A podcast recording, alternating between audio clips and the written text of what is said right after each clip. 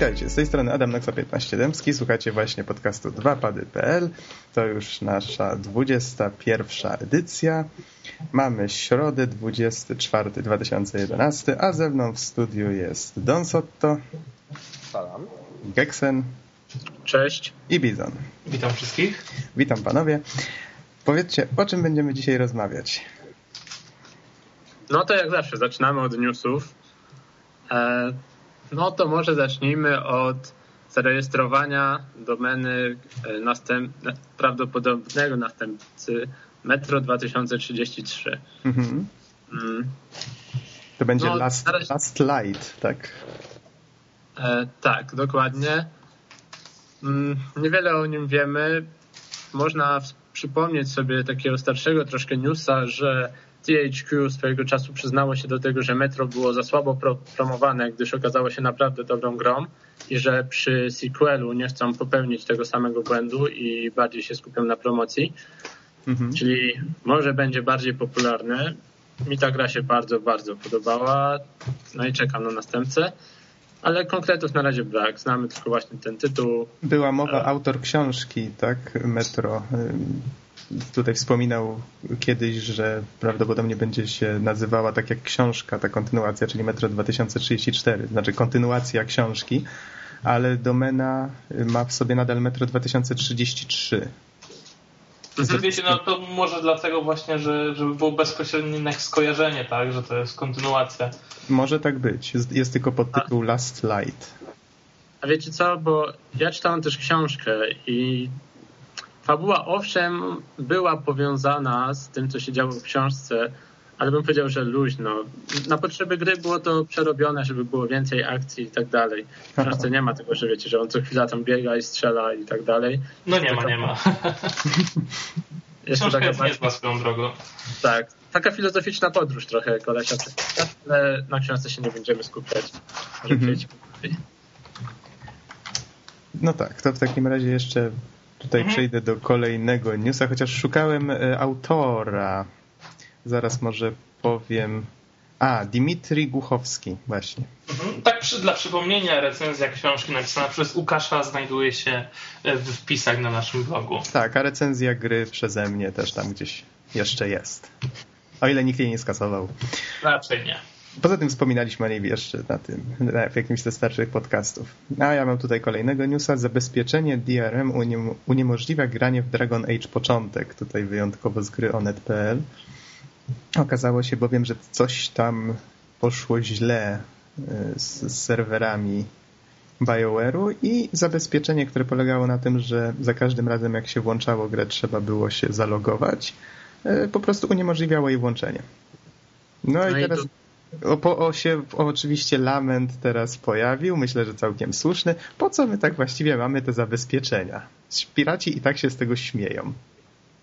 Jak sądzicie? Dok- Dokładnie. No i tutaj powraca problem tego, że człowiek wydaje ileś kasy, płaci za oryginał, a w gruncie rzeczy gra mu się gorzej niż no, na piracie, bo musi mieć pewnie płytkę w napędzie, albo musi mieć ciągle połączenie z internetem, albo musi się jeszcze logować za każdym razem.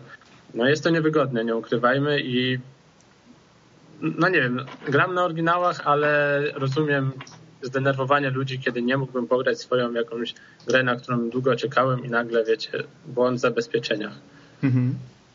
Tutaj news jest z trzynastego kwietnia i podana jest w nim data dziewiątego kwietnia jako dzień, w którym przestała funkcjonować gra.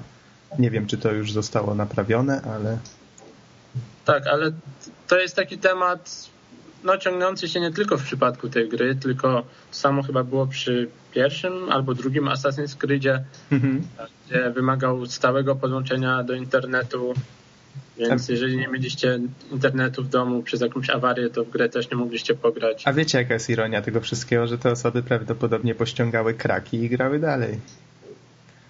No możliwe, ale no kurczę, jeżeli kupujesz oryginał, to nie chcesz ściągać kraka. I no, no te... właśnie, właśnie, dlatego mówię, że to jest taka ironia. Znaczy to jest to, do czego zawsze wracamy. Najbardziej poszkodowani są ci legalni użytkownicy, za każdym razem. Co by mm-hmm. się nie działo, to piraci sobie poradzą, tak, bo to są zwyczaj osoby, które są yy, dość zapoznane z tymi zabezpieczeniami i tak dalej i sobie potem odpalają wszystkie gry bez żadnych tam pierdół, sprawdzania, nie wiadomo czego. I wszyscy są generalnie zadowoleni, a ty kupisz sobie oryginalną grę, wydasz kupę kasy i jeszcze będą robili ci problemy. Tak. No, chyba pora zrezygnować z tego, panowie. No wiecie, według mnie to jedyna, jedyna strona, która dba o utrzymanie tych zabezpieczeń, to po prostu ludzie, którzy sprzedają te technologie. Tak, tak, też tak uważam, bo po prostu dla nich to są pewnie masakryczne pieniądze za każdą grę, która korzysta z jakichś tam technologii zabezpieczeń, ale to tak naprawdę... No wiecie sami, tak. Dla mnie jedynym zabezpieczeniem, które faktycznie miało sens przed piractwem, było trzym- pełne trzymanie save'ów w chmurze i wydaje mi się, że to by było bardzo trudne do obejścia, ale mogę się też mylić. Coś takiego chyba było z Gears of War, że masz na pececie, masz save'y podpięte pod konto internetowe, ale z tym też sobie poradzili jakoś. Nie, pamię- nie pamiętam, jak to działało. Pewnie coś udawało serwer. Tak, tak zmieniając temat, jakaś gigantyczna ćma zaatakowała mi monitor, ale gdzieś poleciała i się boję teraz. Cieszę się, że nie, nie wszedł ci robak pod szkło, bo ja kiedyś siedzę sobie przed monitorem na działce.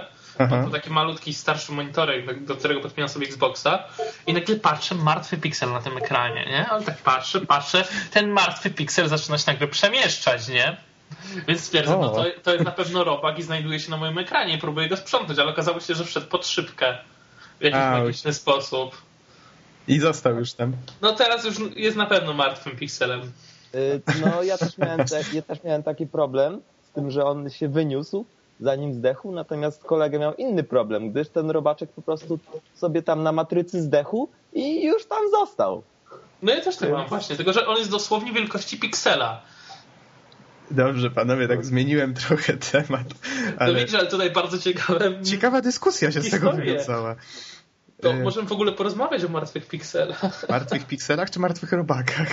Pikselach. O, ciągle mnie coś tu atakuje. To nim mnie zje, to może powiedzcie, Geksen, konkretnie od, o P S P Go, co tam się stało z, z tą wersją konsolki. A więc P S P Go zostało oficjalnie wycofane z produkcji przez Sony. Tam jest już problem, żeby dostać się w niektórych sklepach internetowych. Zostały osiągnięte z jakichś stron, nie pamiętam dokładnie szczegółów. To można się znaleźć w newsie. W każdym razie warto wspomnieć o tym, że to tylko wersja ta Go konsolki. Pozostałe są dalej produkowane i z tego, co się orientuję, trzymają się dobrze, nadal się sprzedają, a na pewno gry się sprzedają. Hmm.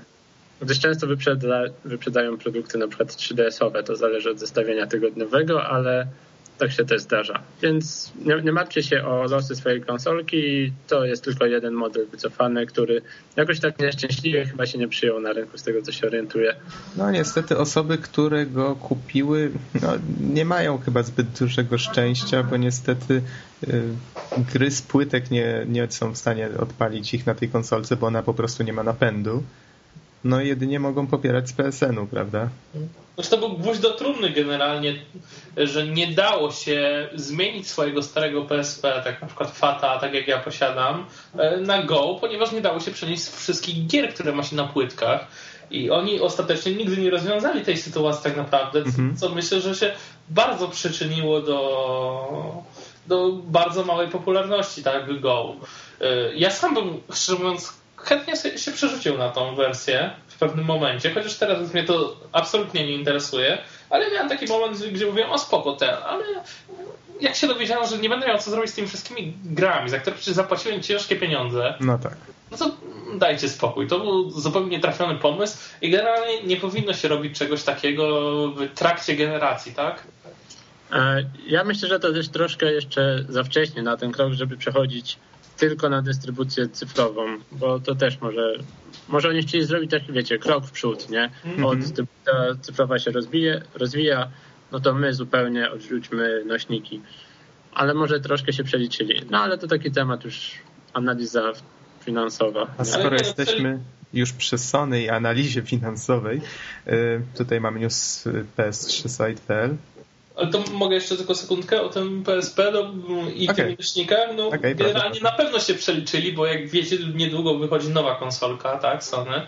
I nie wyzbyli się z nich fizycznych nośników, więc jednak gdzieś tam nauczkę mieli, tak, z tego hmm. postępowania i myślę, że to jeszcze na pewno potrwa. A, znaczy, dla mnie idealnym w sumie rozwiązaniem by było sprzedawanie normalnie pudełek w sklepach, ale właśnie zawierające zdrapki, tak, z kodami. To, to, to było takie rozwiązanie dobre dla osób, które zarówno lubią kolekcjonować gry. Oj, powiem ci, że to jest, nie wiem, średnie. Mi się to podoba. Jeżeli to by było zunifikowane i byś wiedział, że idziesz do sklepu, kupujesz sobie po prostu kupon w tym pudełku, to, to, to nie byłoby tak naprawdę nic złego. Chociaż z tego, co Binox kiedyś mówiłeś, chyba przy Pataponach. Tak, dokładnie to samo. I w środku był kupon, tylko że o tym nie wiedziałeś wcześniej, więc twojego nie, nie, nie. już jest uzasadniona, tak? Ważną informacją jest, że ta gra była kupiona w Stanach. A jak się okazuje, ten kupon nie działał na europejskim P S N, a ja nigdy nie miałem, jakoś nieszczególnie mam ochotę mieć konto amerykańskie. No może niektórym wyda się to dziwne, ale po prostu. No. I no, nie mogłem tej gry uruchomić. Oddałem ją znajomym, którzy mieli takie konto i ponoć gra jest fajna. A to, to jak jesteśmy przy tym, co Bizon powiedziałeś, to coś takiego funkcjonuje w Steamie. Dostajesz płytkę, dostajesz e, pudełko, a do tego dostajesz też kod, którym rejestrujesz to, to, co instalujesz właśnie na swoim koncie w Steamie. No i masz do wyboru albo instalować z płytki, albo ściągać cały z netu. No Blizzard też stosuje to rozwiązanie przy okazji StarCrafta dwa, jeżeli dobrze pamiętam. Kupujesz sobie płytkę, a później możesz ściągnąć i tak dowolną wersję językową gry z serwera Blizzarda, a więc tak, jeżeli osoby, które na przykład kupiły polską wersję gry u nas w sklepie, były rozczarowane, no, nic nie stało na przeszkodzie, żeby z tym samym kodem seryjnym ściągnęli sobie wersję po angielsku, niemiecku czy tam fińsku, tak? Kto co lubi. To może przejdę tutaj do tego newsa właśnie, o którym wspomniałem, że Sony zdradza globalne wyniki sprzedaży P S trzy. Tutaj co prawda zaczyna się danymi dotyczącymi tylko tego, ile konsol trafiło do sklepów i tutaj jest porównanie, że P S trzy trafiła w ilości pięćdziesięciu milionów egzemplarzy, z kolei Microsoft wysłał, cytuję, do sklepów pięćdziesiąt przecinek osiem milionów sztuk z konsol. Tutaj są jeszcze dane dotyczące PlayStation Move. Liczba egzemplarzy rozesłanych do sklepów wynosi już osiem milionów, dane na dzień trzeciego kwietnia. Można również wspomnieć, tutaj cytuję, o stu pięćdziesięciu pięciu grach wykorzystujących kontrolery ruchu, osiemdziesięciu dziewięciu tytułach zaimplementowaną obsługą trzy D oraz czterystu osiemdziesięciu milionach sztuk oprogramowania, jakie trafiło do użytkowników P S trzy. Jeszcze raz, jaka to ostatnia liczba? czterysta osiemdziesiąt milionów sztuk. To ile wychodzi, że tak powiem, gier na jedną konsolę? Tylko wiesz, zastanawiam się, czy to, czy to sztuk oprogramowania, czy to chodzi o gry w pudełkach, czy też na P S N-ie? Tak, nie, nie, no dobra, nawet zakładając, że to są tylko gry w pudełkach, to ile było konsol? No, jeżeli masz tam kalkulator konsol, no rozesłano ich do sklepów pięćdziesiąt milionów. Nie jest podane, ile zostało sprzedanych. A to pięćdziesiąt milionów, a gier było jeszcze raz? czterysta osiemdziesiąt. No to, no to prawie pół miliarda, prawda? Czyli czterysta osiemdziesiąt milionów. Ile tam dokładnie tego wychodzi? Już wam mówię, jak to się kalkuluje. Ale coś około tak, dziesięć... tak z, czystej, z czystej ciekawości, chodzi około dziesięciu gier na konsolę, więc ja myślę, że jest to mimo wszystko bardzo dobry wynik. Mm-hmm. To znaczy, że jest duże grono użytkowników, którzy regularnie kupują tytuły na tą konsolę. No, dziesięć, dziesięć to jest trochę właśnie coś mnie tutaj, nie wiem... Umiarkowanie, ja bym powiedział. Był taki... Ja, ja bym powiedział, że na pewno jest dużo lepiej niż w przypadku takie Wii, tak? Gdzie, jak wiadomo, bardzo duża część użytkowników kupuje konsole z Wii Sport. I tylko z Wii Sport. A później ewentualnie dokupuje Motion Plus, w którym jest ten Wii Sport Resort, coś takiego, tak? I, i tutaj się kończą ich zakupy dotyczące gier na tą konsolę, więc generalnie z PlayStation jest, jest tutaj sporo lepiej, moim zdaniem. Oczywiście pewnie jest graja osób, które kupiły konsolę z, razem z jakimiś grami od razu w paczce i pewnie nigdy nie kupiły żadnego tytułu dodatkowego. Ale widać, że mimo wszystko nie jest tak źle i jestem ciekaw, jakby to wyglądało w, w przypadku Xboxa. Mhm. Ale chyba nie, nie posiadałem takich oficjalnych informacji. Tutaj, jeżeli pozwolicie, przejdę dalej. Czy słyszeliście o dwunastominutowym gameplayu Battlefielda trójki? Tak, i oglądałem nawet. Tak? Powiedz mi, jak no. wrażenia, bo w moim przypadku, no, ja to bym nazwał mocną Call of Dutyzacją. Mm, troszkę tak. Nie skupiałem się tak bardzo na aspekcie rozgrywki, co bardziej na grafice. No i grafika faktycznie zrobiła krok w przód. E, widoczny krok w przód. Może, wiecie, jakoś nie super wgniata w fotel, ale widać jest dużo, dużo lepiej. Tylko chodzi mi co o coś do... innego. Mianowicie zauważ, że w Battlefieldzie dwójce ym, rozgrywka opierała się na otwartej mapie, na której toczył się jakiś konflikt między dwoma stronami, prawda? I teoretycznie to był taki... No jak sama nazwa wskazuje, to było takie pole bitwy, na którym faktycznie mieliśmy jakiś wpływ na to, co się dzieje. Z kolei tutaj kampanii, widać, że ta kampania dla pojedynczego gracza jest po prostu takim liniowym scenariuszem prowadzonym jak na przykład w Call of Duty. Jak Albo jest... właśnie w Bad Company dwa raczej, tak? Albo w Bad Company dwa. Nie, nie zapominaj, że to też był Battlefield, tak? No racja, ale tam jednak to było robione tak trochę z jajem, prawda? Te postacie trochę wprowadzały takich humorystycznych elementów. Wprowadzały, wprowadzały, ale, ale ja się nie dziwię, że robią normalną... Po prostu, powiedzmy szczerze, poprzednie wersje Battlefielda, tego zwykłego, nie Bad Company, w ogóle nie posiadały trybu dla jednego gracza. To tak naprawdę była jedynie rozgrywka z botami. Mm, tak, to też się zgadza. W trybie multi, a tu po prostu się pierwszy raz pojawia tryb dla pojedynczego gracza, taki prawdziwy. Ja mogę tutaj poprzeć Bizona. Ja myślę, że po prostu autorzy tej gry, myślę, że oni nawet robią łaskę graczom, że zrobili ten, ten, ten tryb single. Łaskę. I myślę, że on... No tak, no bo generalnie jest to gra przeznaczona tylko i wyłącznie na multi. I myślę, że po prostu ten, ten tryb single player służy temu, żeby po prostu zobaczyć, na co stać silnik. Ja nie wierzę raczej w łaskę twórcy. Ja nie wierzę w łaskę twórców. Według mnie wszystko polega na tym, że takie coś się w tej chwili po prostu sprzedaje i oni o tym dobrze wiedzą. I... Nie, no, Nox ma sporą rację. Tak generalnie yy, to jest tak. Są dwa targety graczy. Ci, którzy kupią tą grę, żeby pograć tylko po sieci. I jest duża część osób, które kupią tą grę dla fajnej kampanii, ale nigdy nie spojrzą na tryb online. I ja powiem szczerze, że jestem pewnie w tej drugiej kategorii osób. Mm-hmm. I po prostu no, dla takiego studia, czyli DICE w tym wypadku, jest to po prostu dość prosta metoda na, na zyskanie sobie kolejnej grupy graczy, tak, którzy kupią ich produkt. Metoda bo, na głodę. Bo tak naprawdę silnik już mają opracowany, tak? On i tak został stworzony pod multi i tak dalej. A dorzuceniem, myślę, jakiejś prostej historii opartej już na gotowym silniku, biorąc pod uwagę, że na pewno dużo asetów, tak, budynków i, i innych obiektów będzie wykorzystywanych tych samych, które zobaczymy później w trybie multi, to tutaj mam bardzo dużego problemu chyba. Mhm. Ja, mnie tylko zaczęło zastanawiać, mianowicie pokazana była, nie wiem czy to na screenach, czy na filmiku, zniszczenia budynków były pokazane. I, i właśnie ja początkowo myślałem, że to po prostu udało im się doprowadzić do takiego stanu, kiedy ta, w tej dwójce faktycznie każdy budynek dałoby się tak niszczyć. Trochę naiwnie być może. Z kolei jak zobaczyłem ten dwunastominutowy trailer, no to oczywiście całe złudzenie się rozmyło. No to wszystko, wiecie, jest po prostu skryptowany scenariusz i ten budynek w pewnym momencie, jak ma się rozpaść, to się rozpada i już. Ale, ale grałeś Battlefielda, Bad Company dwa? Bad Company dwa. Nie, jedynie tak. Widziałem. Tam też wszystko jest skryptowane, tak, wiem, w single playeru. Bad Company dwa wyglądało to tak, że część budynków oczywiście była niezniszczalna, ale część budynków normalnie można, można było rozwalić od dechy do dechy. To mhm. znaczy każdą ścianę, każde elementy dachu. Więc część tak, ale nie wszystkie. Aha, Więc rozumiem. Myślę, że i tak jest to krok naprzód. I tak jest to krok naprzód, bo są te budynki zniszczalne. Są. No ale to dużo.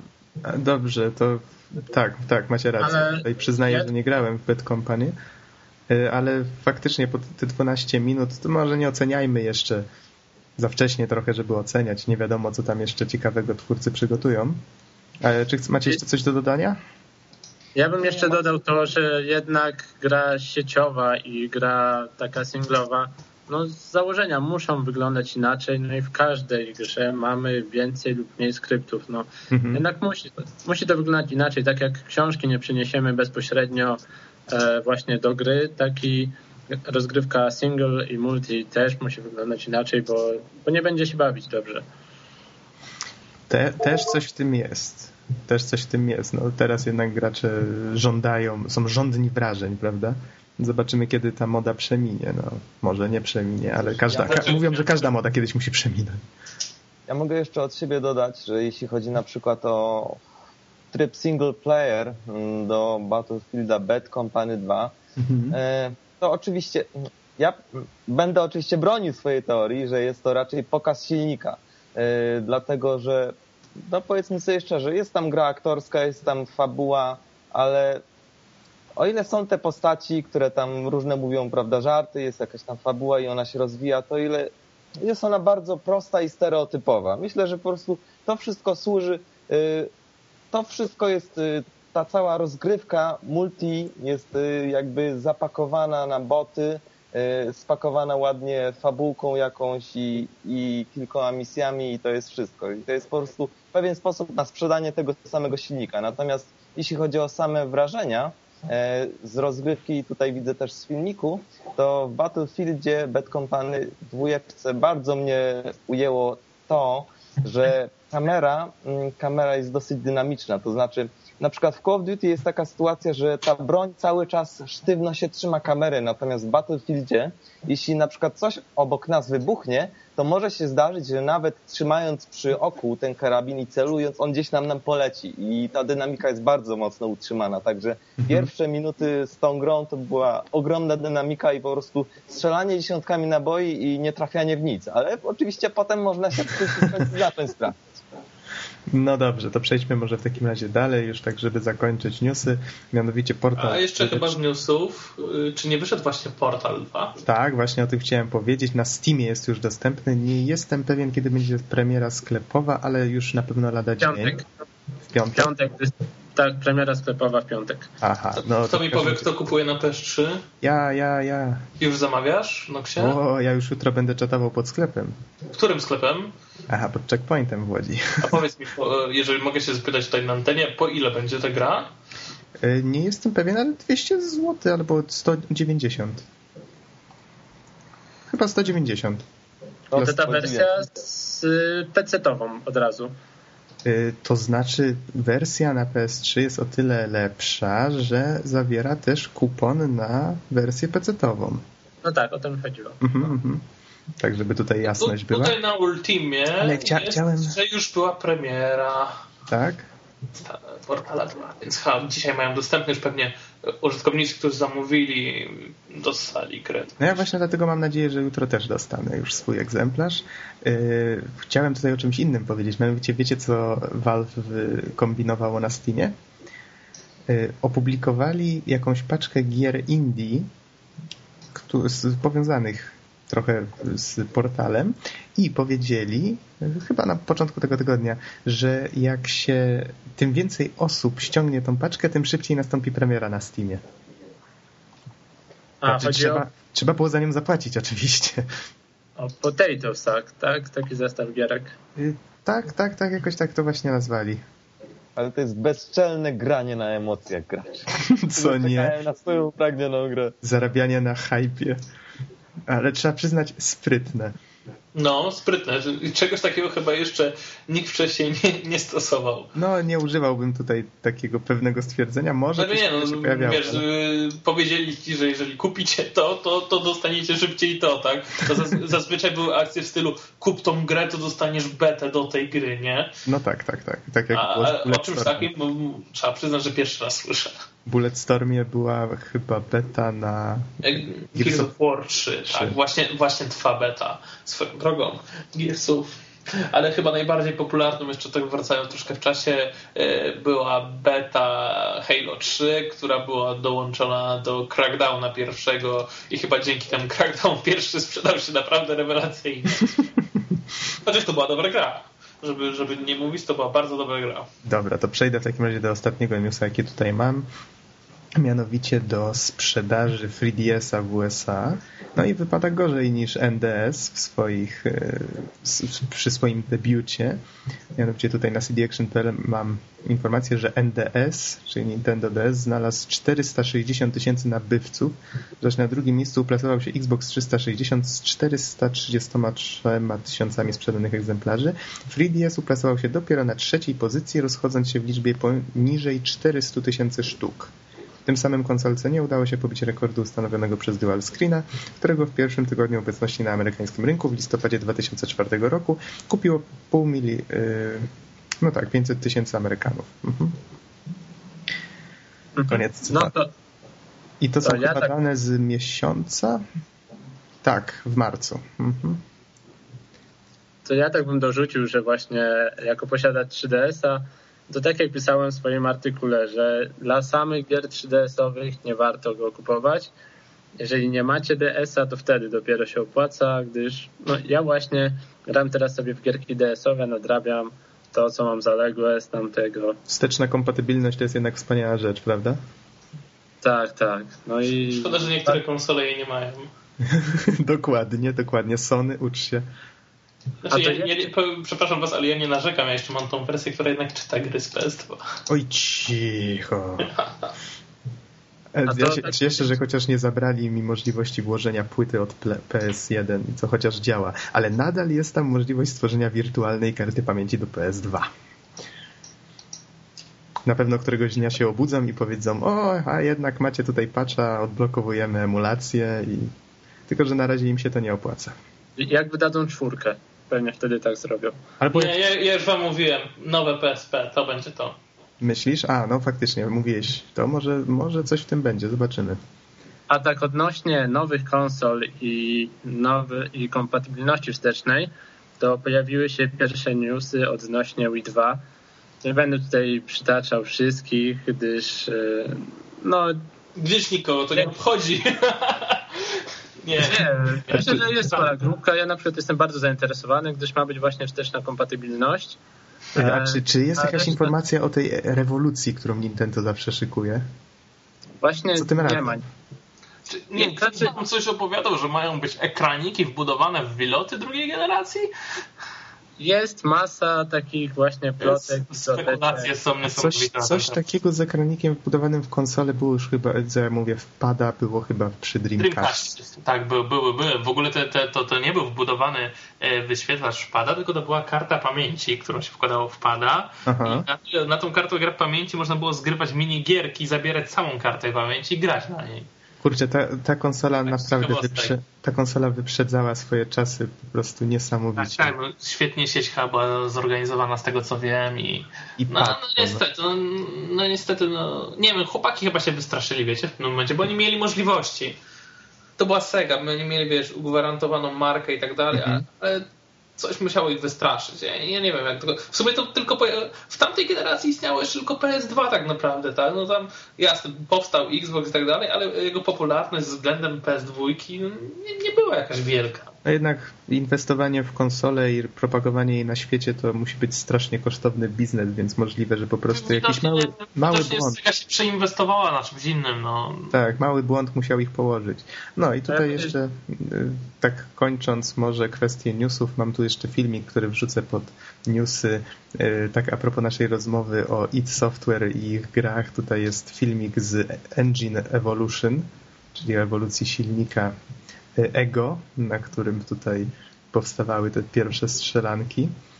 I mam tutaj jeszcze tutaj ciekawego linka, którego podrzucił mi kolega do radia internetowego, które puszcza muzykę taką oldschoolową, ośmiobitową z Commodore, z Atari, z N E S-a.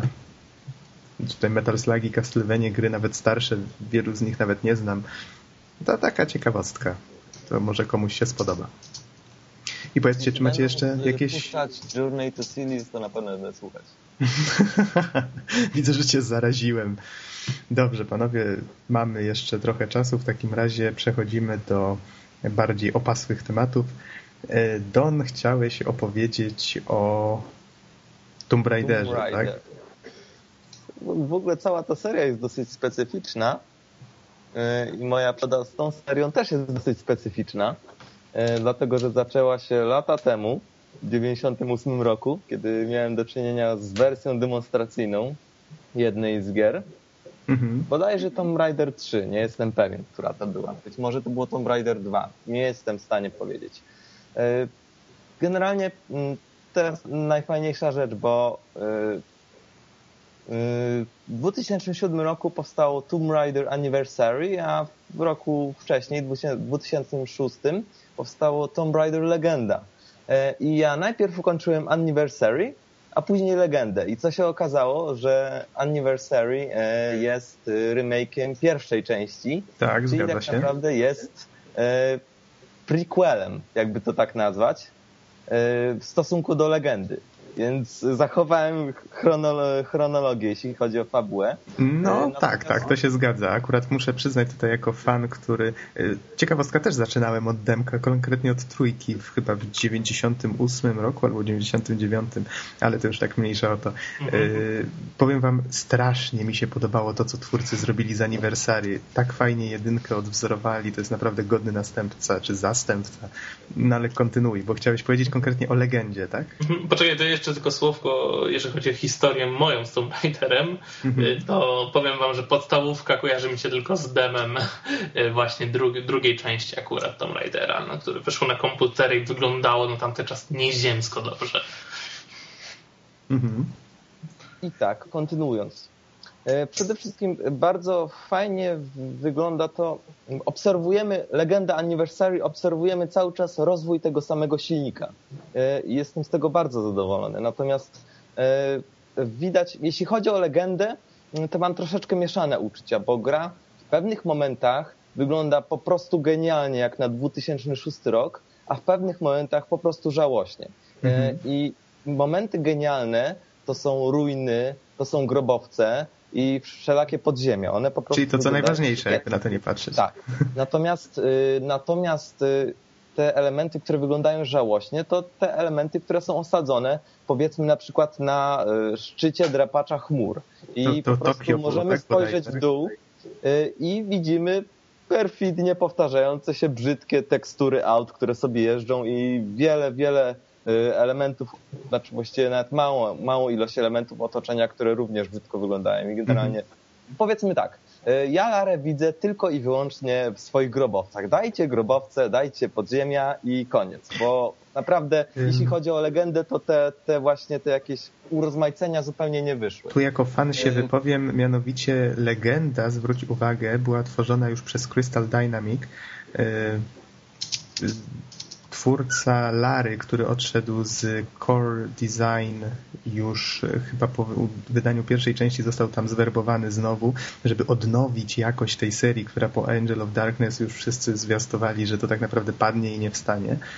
I Legenda właśnie miała wydobyć wszystko to, co najlepsze, właśnie to, co mówisz, czyli te grobowce, te szukanie tajemnic, ale jednak w serii też się pojawiały te motywy właśnie takie współczesne. Najwięcej chyba było w dwójce, tam było bardzo dużo latania właśnie po, po Wenecji, po, po jakichś takich bazach, było tam tego sporo.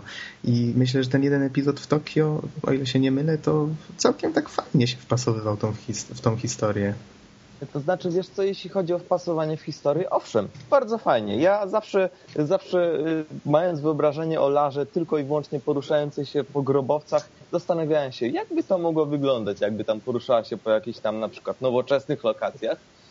No ale co muszę powiedzieć, te sukni wieczorowej. Są skopane. Te lokacje są skopane.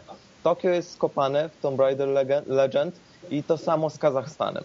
Mhm. Jest tam baza w Kazachstanie, jest jakaś radziecka i po prostu to, co oni z nią zrobili, z tą bazą, naprawdę nie wygląda to dobrze.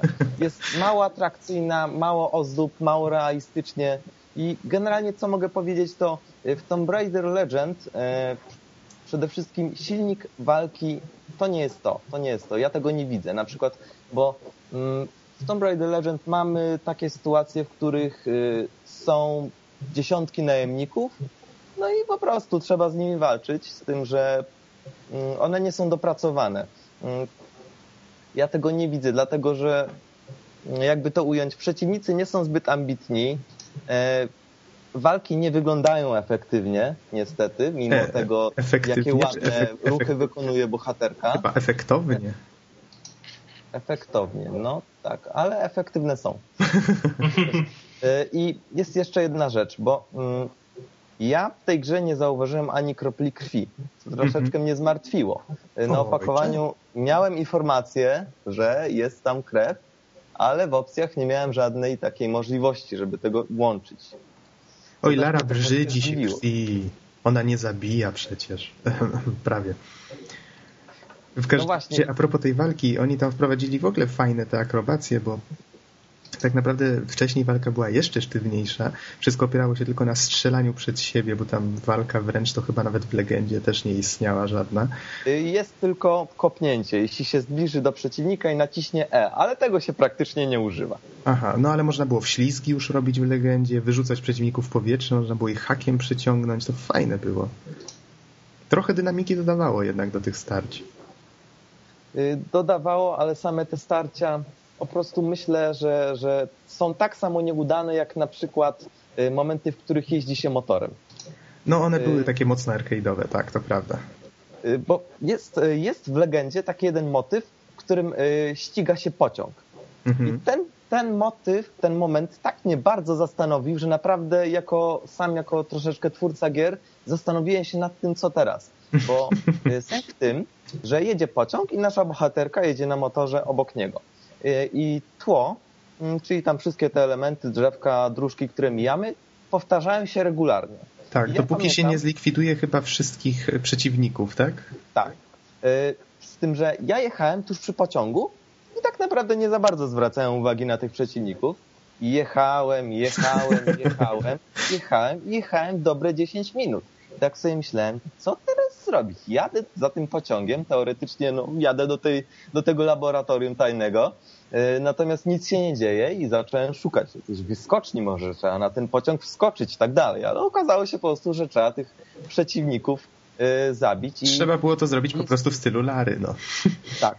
Yy, no i jest jeszcze jedna bardzo ważna rzecz, jak, którą chciałbym przekazać wszystkim naszym słuchaczom.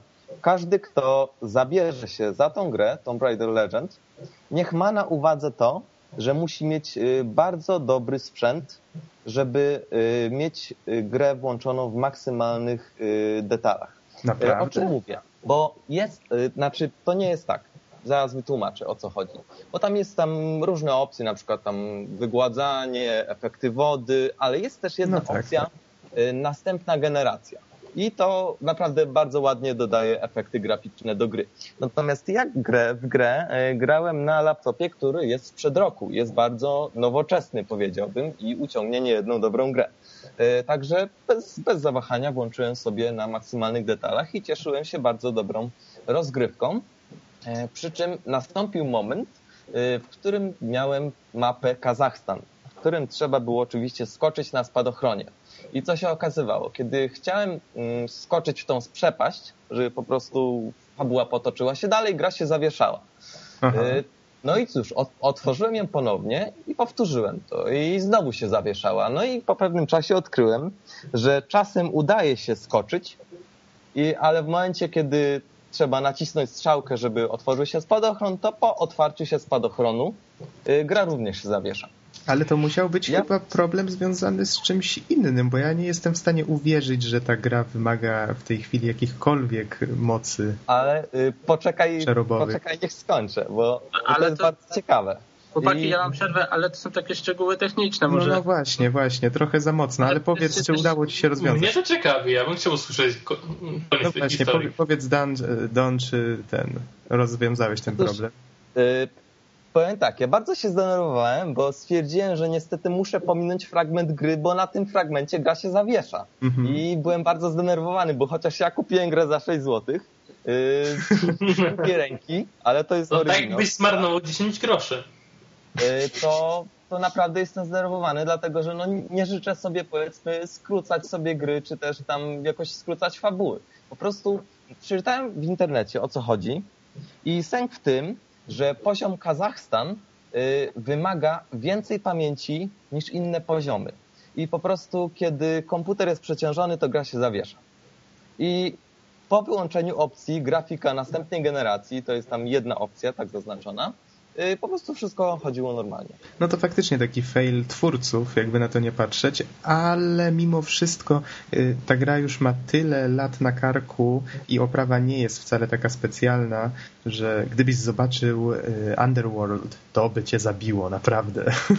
To jest, nie ma co porównywać. Ale powiedz mi w takim razie... Muszę jeszcze wspomnieć o jednej rzeczy, że mhm. no niestety gra ma, ma, gra ma trochę dziur i... Yy, Także na przykład jeżdżenie motorem po niewidzialnych teksturach dla Lary to jest chleb powszedni. Tak, zdarzały się, zdarzały się takie, takie sytuacje. Aha. Ja pamiętam jeszcze, gra wcale nie jest, teraz już jest bardzo tania, więc można ją sobie kupić za niewielkie pieniądze, ale jest też krótka. Więc tak sobie kupić, przejść w jeden weekend i to jest całkiem ja fajna, dynamiczna rozrywka. Dokładnie w osiem i pół godziny. No, no widzisz. I, I zdziwiłem mi... się bardzo mocno, Dlatego że, e, dlatego, że ja grałem na poziomie trudnym. No i trudny, ja myślę, że jest trudny. I jednak nie był trudny. Dla mnie Tomb Raider Legend nie, stanu, nie stanowiło żadnego wyzwania. Mhm. Tak naprawdę dla porównania Tomb Raider Anniversary zajęło mi osiemnaście godzin. I z tego co wiem, to i tak o parę godzin za długo niż powinno. Także, mhm. ale jeśli, jeśli mamy porównać Legendę i Anniversary, to w Legendzie oczywiście mamy ładnie wyglądające ruiny, mamy również zagadki, ale te zagadki nie są jakieś szczególnie porywające. To znaczy mamy ładne, ładne jakieś tam wątki, yy, które musi, w których musimy po prostu chwileczkę pomyśleć, ale one nie są tak rozbudowane jak w Anniversary. W Anniversary bywa, bywały takie sytuacje, w których po prostu było jedno wielkie pomieszczenie i rozpracowanie całego mechanizmu tego pomieszczenia zajmowało nawet pół godziny. To było bardzo dobre. Anniversary naprawdę mnie wciągnęło. Bo jednak Anniversary jest takie bardziej... Anniversary mimo wszystko jest takie bardziej jak jedna wielka łamigłówka. To jest trochę taka spuścizna z jedynki. W każdym razie może porozmawiamy o Anniversary w następnym podcaście, okej? Okay? Co ty, co ty na to? Okej. Okay. Powiedz to, to, tylko... To jest właśnie po reżyserku, po, reży, po reżysersku stwierdzenie... Już, już dosyć, zdejmujemy cię. Powiedz tylko, czy polecasz tą Legendę? Legendę polecam wszystkim fanom, którzy są, są zobowiązani do tego, żeby w grę zagrać. Natomiast jeśli ktoś, powiedzmy, nie miał styczności z serią, to polecałbym raczej Anniversary. Mhm. To jest praktycznie tym samym silnikiem, ale o wiele lepiej i dojrzalej zorganizowanym i lepiej użytym po prostu. Ulepszonym. W Anniversary, tak? Mhm. No, zwłaszcza, dobrze. Że jeśli chodzi o chronologię Anniversary, jakby no, fabułę przedstawia najpierw. Ja, no, jeszcze, było... ja jeszcze tylko dodam, że naj, najlepszy chyba poziom w całej grze to jest ten w Anglii. Po prostu mistrzostwo świata i cała esencja Tomb Raidera. Dobrze, w takim razie przejdźmy może teraz, zapomniałem trochę o... Jak to się nazywało, Geksen? Global Link? Tak, Pokémon Global Link. Jest to taki mały dodateczek do Pokémon White albo Black, który polega na tym, że naszego dowolnego Pokémona z gry możemy położyć spać i kiedy on sobie śpi, przebywa w świecie snów, do którego możemy sobie wejść. I mhm. teraz e, kładziemy go spać na naszym D S-ie, odpalamy sobie przeglądarkę na kompie, nie wiem, powiedzmy w pracy albo gdzieś. Mam ochotę mimo wszystko trochę pograć w Pokémony, ale nie możemy wyciągnąć naszej konsolki. Więc sobie wchodzimy na tą stronkę i nie jest, od razu zaznaczę, że nie jest to, w żadnym stopniu nie przypomina to gry z D S-a. Jest to taki mały dodateczek, taka odrobina zabawy, gdzie możemy sobie sadzić roślinki, takie berry to się nazywa w grze, jagódki. Jagódki. Tak. One też występują w grze. Później możemy je nawet do gry przenosić, zostawiając w odpowiednim kuferku. Dodatkowo możemy tam sobie stroić domek, zapraszać kumpli. Co jest najfajniejsze w tym? Pokemonowy Facebooczek? Nie, nie, nie. Zupełnie nie. Nie ma takich, nie ma żadnych danych prywatnych. Mogą podejrzeć co najwyżej kraj, z którego jesteś i, i Pokemona, jakiego masz, twój nick w grze. To wszystko chyba. Mhm. Więc zupełnie nie w tą stronę. Swoim kumplem możemy co najwyżej popodlewać roślinki i to wszystko. Wow. E... Wow, brzmi szalenie. Ej, popodlewasz mi roślinki? Nie ma problemu, ale chyba nie wiem, czy można dodać kogoś tak, od tak sobie, czy tylko są to osoby spotykane przypadkowo. W każdym razie, co jest najfajniejsze w tym, Możemy tam spotkać Pokemony z poprzedniej generacji konsol. Możemy pójść do specjalnego lasu, tutaj tak w cudzysłowie, w tym świecie snów, gdzie spotykamy Pokemony i tam mamy pewne minigierki. Słyszałem, jakichś... że te Pokemony, które spotykamy w tym lesie, mogą być takie rzadkie, że nie występują nigdzie indziej. To prawda? Nie wiem, czy nigdzie indziej. Na pewno nie idzie ich złapać w Black and White, gdyż w Aha. tych w Black and White mamy tylko nowe Pokemony, tak zwaną piątą generację. Nie mamy tych, które znamy z tych pierwszych Pokemonów, w moim mm-hmm. przypadku z tego... Z czterech poprzednich latów. Generacji. Tak, coś koło tego w każdym razie. Hen, hen, dziesięć lat temu. Prawie, pewnie. Dobra, nie będę liczył. W każdym razie... Ale poprzednio chyba w którymś podcaście żeśmy całą ich listę podali. To, to poszukajcie w takim razie. Tam było ile tak, jest. Jest to bardzo miły akcent, bo, wiecie, bo można sobie złapać tego Pokemona, którego nie mamy tutaj, e, którego jednak pamiętamy z tych poprzednich generacji. No, bardzo fajna zabawa. Przy okazji, jeżeli właśnie, tak jak mówię, mamy chwilkę wolnego w pracy, gdyż to dosłownie jest piętnaście minutek, a właśnie, jeszcze taka uwaga, można grać tylko raz na dobę w to, żeby nie nałapać tych Pokemonów e, jak szalony, musimy w to zagrać raz na dobę. No, więc taki, jest to taka forma miłego dodatku do gry. E, nie jest to, nie nazwałbym tego pełnoprawną grą. Zestaw hmm. minigierek, fajna zabawa, umilająca czas po prostu. Okej, okay, to jeszcze w takim razie wspomnimy o jednej grze, w którą ja z kolei grałem. Wróciłem do niej po dwóch, dwóch, trzech latach już w tej chwili, o rany, ale ten czas leci. Mianowicie do Prince of Persia z dwa tysiące ósmego roku, która ukazała się już po trylogii Piasków Czasu.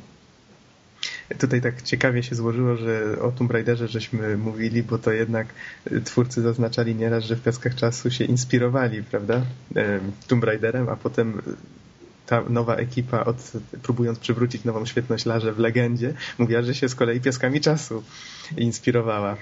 Tak zatoczyło to koło. W każdym razie ta Prince of Persia z dwa tysiące ósmego roku, wiem, że Bizonie też w nią grałeś, tak? Zgadza się, Noxie. Ona była taka, jak to już ująłeś przed podcastem, jedyna w swoim rodzaju. To jednak... No tak, bo to, to, to jest taki, taka część tej gry, która zupełnie wypadła ze trendu, który był utworzony za czasów P S dwa, kiedy to powstały trzy części bardzo udane swoją drogą Prince of Persia. Mhm. I nagle pojawiła się właśnie w dwa tysiące ósmym roku znów Prince of Persia, czyli to, co, z czym mam do czynienia ostatnio nagminnie. Wrócono do pierwotnego tytułu, bez, bez żadnych dodatków, po prostu Prince of Persia. To, to jest trochę mylące w tej chwili, bo trzeba używać tego z dwa tysiące ósmego, prawda? Tak, tak, tak. To, to, tym bardziej, że to, to, to jest dość mała odległość, tak, pomiędzy tytułami. Mhm. A potem, jak wiadomo, w zeszłym roku wyszła kolejna Prince of Persia, która jest jakby kontynuacją wynikającą z poprzedniego uniwersum. Czyli wr- wrócili do tego, do tej trylogii, wpakowali tam gdzieś pomiędzy tą, tą historię, tak? Tak, tak, tak. I zarówno styl graficzny i tak dalej, wszystko wróciło do, do tych poprzednich trzech części, więc to był taki jednorazowy eksperyment, ten Prince of Persia z dwa tysiące ósmego roku. Choć twórcy twierdzą, że mają pomysły, jak go rozwijać, ale póki co jest cicho w tym temacie. Ja czekam otwarcie.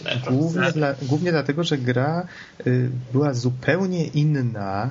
Y, inny był świat, jest taki bardziej bajkowy, to już nawet y, graficznie jest to pokazane, jest stylizacja taka, y, postacie mają lekki kontur cel shadingowy, jest y, y, kolory są takie bardziej bajkowe. W ogóle sama historia jest dość prosta, bo mamy walkę między światłem a y, światłem a ciemnością i jest to oparte na y, jakiejś właśnie mitologii wschodniej, która mówiła tutaj o dwóch bogach, którzy walczyli ze sobą, dwóch braciach, i jeden z nich, który chciał zagarnąć wszechświat dla siebie, został przez tego drugiego y, uwięziony w y, właśnie pod drzewem życia. I tutaj historia toczy się wokół księcia, który no, zabłądził na pustyni, szukając swojej wyładowanej złotem oślicy w farach, tutaj jest takie zabawne nawiązanie do, do postaci z Piasków Czasu. Napotyka księżniczkę Elikę i razem tutaj właśnie zostają wplątani w perypetie związane z uwolnieniem tego, tego mrocznego boga i próbują go uwięzić z powrotem. I właśnie ta hi- historia jest niezwiązana z poprzednimi częściami. Mechanika też się różni. Nadal mamy tutaj mnóstwo akrobacji. Można wręcz powiedzieć, że one tutaj zostały pociągnięte nawet o, lewy, o poziom wyżej. Tutaj już mamy to takie... One są wręcz takie, jak, jak to wiele osób ujmowało z japońskich animacji, czy już takie kompletnie przegięte. Tutaj się dzieją takie rzeczy, których już z realizmem kompletnie nie można w żaden sposób łączyć. Kierujemy się... Nawet Lara by ich nie wykonała? Myślę, że nie. W każdym nie starczyłoby Larze jaj po prostu, powiedzmy szczerze. Tak, powiedzmy szczerze. Kierujemy księciem, z kolei Elika dosłownie lata za nami. Ona wykorzystuje umiejętności magiczne, książę tutaj macha mieczykiem i niejako uzupełniają się. Czyli ona... Wy... Mamy tutaj i eksplorację, i walkę, i w obu tych przypadkach umiejętności obu tych postaci mają, mają tutaj właśnie kluczowe znaczenie. Przede wszystkim świat jest otwarty. Naszym zadaniem jest pokonanie w czterech krainach, czterech niejako sługusów tego czarnego, mrocznego boga i musimy leczyć tereny. Na każdym terenie są tak zwane żyzne pola. To są właśnie takie coś w rodzaju takich... Halo, Noxie? Słucham. Zniknął nam. Ja? Zniknąłem? Eee, Noxie, nie było cię przez sekundkę. Tak? O. Tak, byśmy poprosili powtórzenie.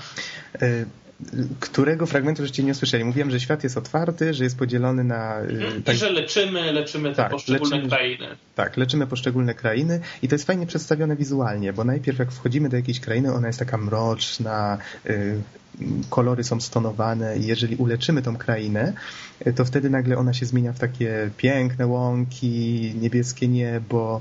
Pojawiają się też na niej, tak nie pamiętam jak one się dokładnie nazywały, takie świetliste orby, takie światło, po prostu cząstki światła, coś w tym rodzaju. I ich zbieranie, tak jak wydawać by się mogło, powinno być dodatkiem w grze. Tutaj wielu graczy krytykowało to, że one to jest konieczne. Pewną ich ilość musimy zdobyć, żeby odblokować kolejne umiejętności, które pozwalają nam dostać się do nowych miejsc. No to w sumie zależy, czy, czy musimy patrzeć i każdy jeden jest bardzo istotny, czy możemy tam pominąć sobie część i po prostu jakieś pięćdziesiąt procent zebrać i nic się nie stanie. To znaczy to działa na takiej zasadzie, że mamy... tysiąc jeden takich, takich świetlistych punktów i one są zawsze tak rozłożone, że w tym otwartym świecie, jak wykonujemy te różne akrobacje, nie wiem, jakieś takie bujanie się na drążkach, skakanie, fruwanie, tam naprawdę jest tego mnóstwo, to trzeba zobaczyć filmik, żeby to zrozumieć, jak to wszystko wygląda, działa, to praktycznie gdziekolwiek nie idziemy, to zdobywamy jakoś te orby. One gdzieniegdzie są poukrywane, czyli praktycznie chodzi o to, żeby udać się każdą możliwą ścieżką i właśnie zdobywać je, żeby potem kupować te umiejętności. Żeby ukończyć grę, trzeba mieć ich chyba, z tego co pamiętam, niewiele więcej niż pół. pięćset ileś. I wtedy można już mieć wszystkie cztery umiejętności, które pozwalają nam um, pokonać wszystkich tych sługusów. Ale zauważyłeś analogię? Tysiąca i jednej nocy? Tak, pewnie. Tutaj sporo jest takich y, smaczków. Na przykład w grze pojawia się czasami termin Tomb Raider w odniesieniu do tego księcia naszego. Chociaż właściwie on nie jest tutaj księciem. To jest taka ciekawostka. To też jest takie nawiązanie, sporo osób się dziwiło, ale to też jest nawiązanie do jedynki, w której z tego co pamiętam postać też nie była księciem, była po prostu osobą zakochaną w księżniczce, która została przez złego wyzyra wtrącona do lochów. Znaczy, wiesz co, ja, ja pamiętam kiedyś w starym czasopiśmie, chyba w C D Action, mm-hmm. czytałem recenzję i, i tam ta pierwsza, pierwsza, pierwsza część polegał na tym, że główny bohater musiał zdobyć rękę iluś księżniczek. Eee, nie wiem. Albo musiał je uratować. Coś takiego było. Oj, Jestem to, nie, tego... to nie kojarzę. Ale to w każdym razie mo- może później jeszcze ten jakiś research zrobimy, ale tutaj już Bizonie, co jeszcze można by o tej grze powiedzieć, poza tym, że jest faktycznie taka artystyczna, fajna. A, właśnie... jest według wielu graczy za prosta. Ona jest bardzo, mm, bardzo relaksacyjna. Tak naprawdę wszystkie te akrobacje zostały w niej ograniczone do naciskania y, przycisków y, przycisków akcji czterech i jednego, który służy za puszczanie się y, na przykład krawędzi. I w ten, ja... w ten sposób właśnie musimy naciskać, na przykład jak biegniemy po ścianie, to ma, możemy od niej odskoczyć, wtedy w powietrzu, jeżeli chcemy, żeby Elika nas złapała w powietrzu i rzuciła trochę dalej, to wtedy naciskamy na przykład trójkąt, czyli to odpowiada za te magiczne umiejętności, potem biegniemy na przykład ścianą dalej, widzimy, że mamy jakiś taki okrąg, którego musimy się złapać, taka kołatka, to musimy nacisnąć kółko, a z kolei jeszcze kwadrat to chyba służył tylko do atakowania, ale mogę się mylić. I to wszystko się opiera właśnie na tym, żeby widzieć to, co jest przed nami i po prostu nacisnąć w odpowiednim momencie odpowiedni klawisz. Walka polega praktycznie na tym samym. Musimy blokować i do odpowiednio reagować na to, co robi przeciwnik. Mhm. Tylko, że tutaj warto wspomnieć, że przynajmniej z mojego punktu widzenia właśnie walka jest chyba najgorzej z... zrobioną częścią tej gry. Warto i wspomnieć, że zawsze walczymy tylko i wyłącznie z jednym przeciwnikiem. Nie ma żadnych walk z większą ilością potworków, tak jak na przykład ma to miejsce w poprzednich częściach i tym bardziej następnej Prince of Persia, w której po prostu potworów jest cała masa na ekranie. Tutaj walczymy zawsze z jednym przeciwnikiem i mówiąc szczerze, często te walki potrafią się strasznie wydłużać, szczególnie z bossami, i mi osobiście to jako jedyny element, który nie przypadł do gustu w tej grze. Po prostu co, nie czuć tu jako takiego wyzwania, tylko po prostu przez przypadek robiąc jakieś błędy jesteśmy w stanie sobie bardzo, bardzo, ale to bardzo wydłużyć mhm. e, pokonywanie danego przeciwnika i to niestety nie jest takie wydłużanie, że coś tam możemy kombinować, tylko znów musimy powtarzać to samo, wciskać ten yy, sam klawisz i tak trochę, dalej. Jest to drżące. Może trochę wytłumaczę, jak to działa. Mianowicie w grze nie da się zginąć. Elika zawsze ratuje nas w, w jakiejś takiej tragicznej sytuacji i w przypadku walk yy, bo jeżeli spadniemy w przepaść, to ona po prostu nas łapie i gdzieś tam odstawia w bezpieczne miejsca. W przypadku walk, jeżeli na przykład już przeciwnik ma zadać jakiś śmiertelny cios, to ona odpycha go światłem, tam pomaga nam wstać i tak dalej, a przeciwnik odzyskuje pewną ilość zdrowia. Dlatego te walki, jeżeli popełniamy błędy, potrafią się ciągnąć. I w obrębie każdego z tych czterech światów wielokrotnie spotykamy każdego z tych z tych właśnie sługusów tego Boga Ciemności. I to właśnie... chyba dwa razy był każdy spotykany. Nie, broń Boże. Cztery, pięć, pięć razy plus szósty to jest ostatnia walka. I za każdym razem ta walka toczy się na podobnych zasadach, bo każdy z nich, powiedzmy, jeden tam blokuje, drugi robi coś innego. To właśnie... Tak, tej... ka- każdy z, z tych jest... przeciwników jest niewrażliwy na któryś z naszych ataków. Tak, z tego, to... co pamiętam. Tak, i to się... To po... wymaga od nas minimalnie odmiennej taktyki, ale to i tak się po prostu sprowadza do naciskania innego po prostu przycisku. Tak, ale powiem szczerze, to jest zrobione na tyle fajnie i przyjemnie. Wiele osób tą grę krytykowało właśnie za to, że jest za prosta, że, że, że trochę zbyt mocno odstaje od tych poprzednich pomysłów. Tutaj zrezygnowano w ogóle z cofania czasu, choć tak naprawdę mamy tutaj takie ciekawe zabiegi, zamiast checkpointów mamy po prostu Elikę, która nas cofa w odpowiednie miejsce. To wszystko jest tak powiązane, że w tej grze się nie ginie w ogóle. Akcja jest ciągła, nie przerywa się w żaden sposób. W tą grę się gra i gra się bardzo przyjemnie. Ja nie rozumiałem większości zarzutów, poza tym, że gra faktycznie jest dość prosta. Do niej się siada faktycznie po to, żeby się przyjemnie, yy, przyjemnie zabawić. A wiecie, skąd się biorą zarzuty? Mhm. Tutaj, podobnie jak w przypadku Tomb Raidera, oboje narzekaliście na walkę i ja właśnie milczę, gdyż ja po prostu nie lubię tego typu gier i są to właśnie platformówki. Ja jakoś nie trawię platformówek trzy D i podejrzewam, że sporo osób po prostu przysiadając do nich spodziewa się, wiecie, jakiejś sieczki, czegoś, no a mhm. jednak to się, to się skupia no, na skakaniu, nie ukrywajmy. Tak, tutaj ewidentnie tak, chociaż w tym przypadku myślę, że tę grę można by bardziej nazwać platformówkowym Guitar Hero, teraz mi się tak skojarzyło, bo tu większość rzeczy my tak naprawdę nie mamy takiej kontroli nad tymi postaciami. Większość sytuacji... O, ja bym nie przesadzał. Większość sytuacji polega na naciskaniu w odpowiedniej kolejności odpowiednich przycisków, patrząc na to, co przed nami się zaraz wyłoni. Więc to ale, jest... ma, ale mamy jednak jakąś możliwość wyboru ścieżki i tak dalej. Czasem trzeba pokombinować, tak, żeby zdobyć któreś z kulek światła i, i to jest na pewno jakieś rozmaicenie, więc w porównaniu do takiego Guitar Hero myślę, że jest tutaj już troszkę przesadzone. To znaczy, nie, nie, to oczywiście to tak trochę nagiąłem, ale, ale tak, gra jest bardzo przyjemna i artystycznie powala, ja bym powiedział. Jednak zespół za nią odpowiedzialny odwalił kawał świetnej roboty i szczerze mówiąc żałuję, że ta gra nie odniosła większego sukcesu. Zwłaszcza, że zakończenie, tutaj oczywiście nie spoilując, jest mało satysfakcjonujące, chociaż y, takie bardzo kontrowersyjne. Sporo dyskusji się wokół niego nagromadziło. Szkoda, że twórcy wypuścili D L C, który nazywa się Epilog. Miałem okazję w niego po raz pierwszy zagrać właśnie w tym tygodniu. Y, jest to rzecz w przeciwieństwie do gry liniowa, y, co prawda dużo trudniejsza, ale mimo wszystko myślę, że niepotrzebna. Zwłaszcza, że ona sama też kończy się raczej mało ciekawie, więc to nadal jest historia raczej niekompletna, ja bym tak to ujął, która zostawia dużą furtkę na kontynuację. Nie wiadomo, czy Ubisoft kiedykolwiek zdecyduje się kontynuować tę historię, ale widać, że mieli taki zamiar. Wiecie co, może ja pozwolę sobie jeszcze na krótki momencik wrócić do tej kontroli, bo... Mm-hmm, no cóż, ale to już, ja to już grałem, króciutko, bo musimy kończyć. Mm-hmm.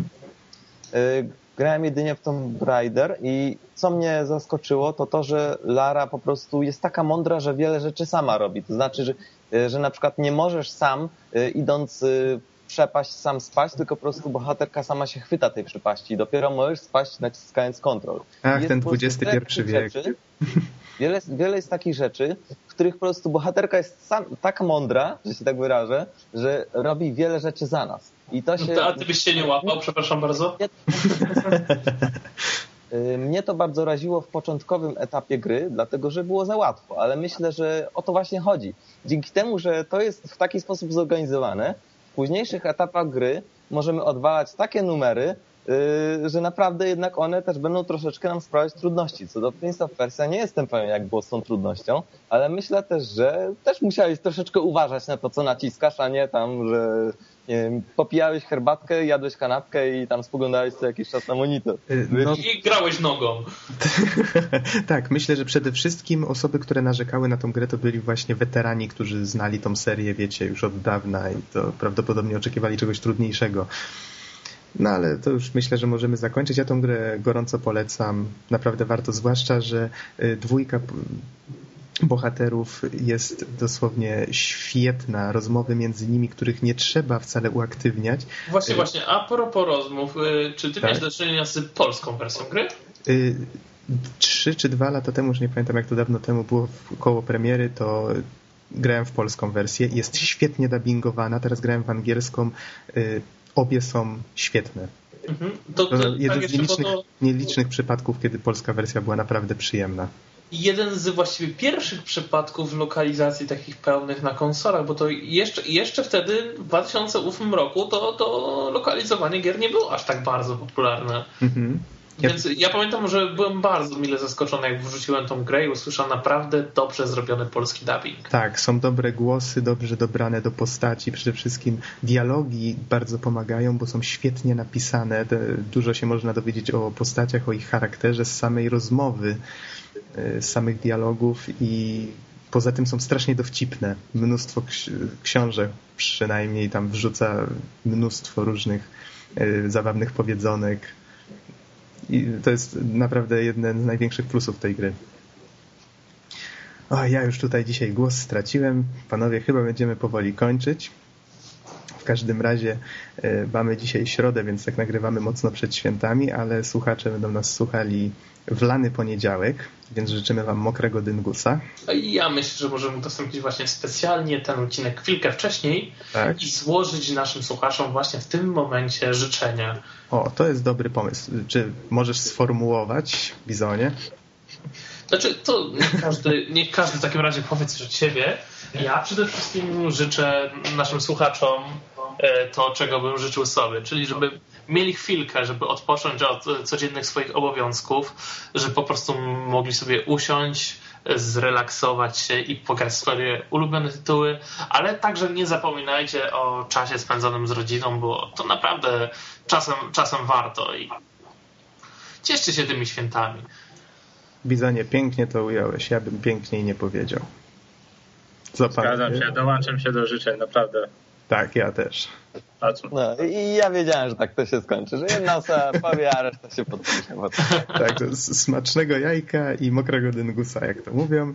I, I tym pozytywnym akcentem, pozwolę tak, sobie, zapraszamy... kończymy ten podcast. Tak, i zapraszamy was na następny. Trzymajcie się. Na razie.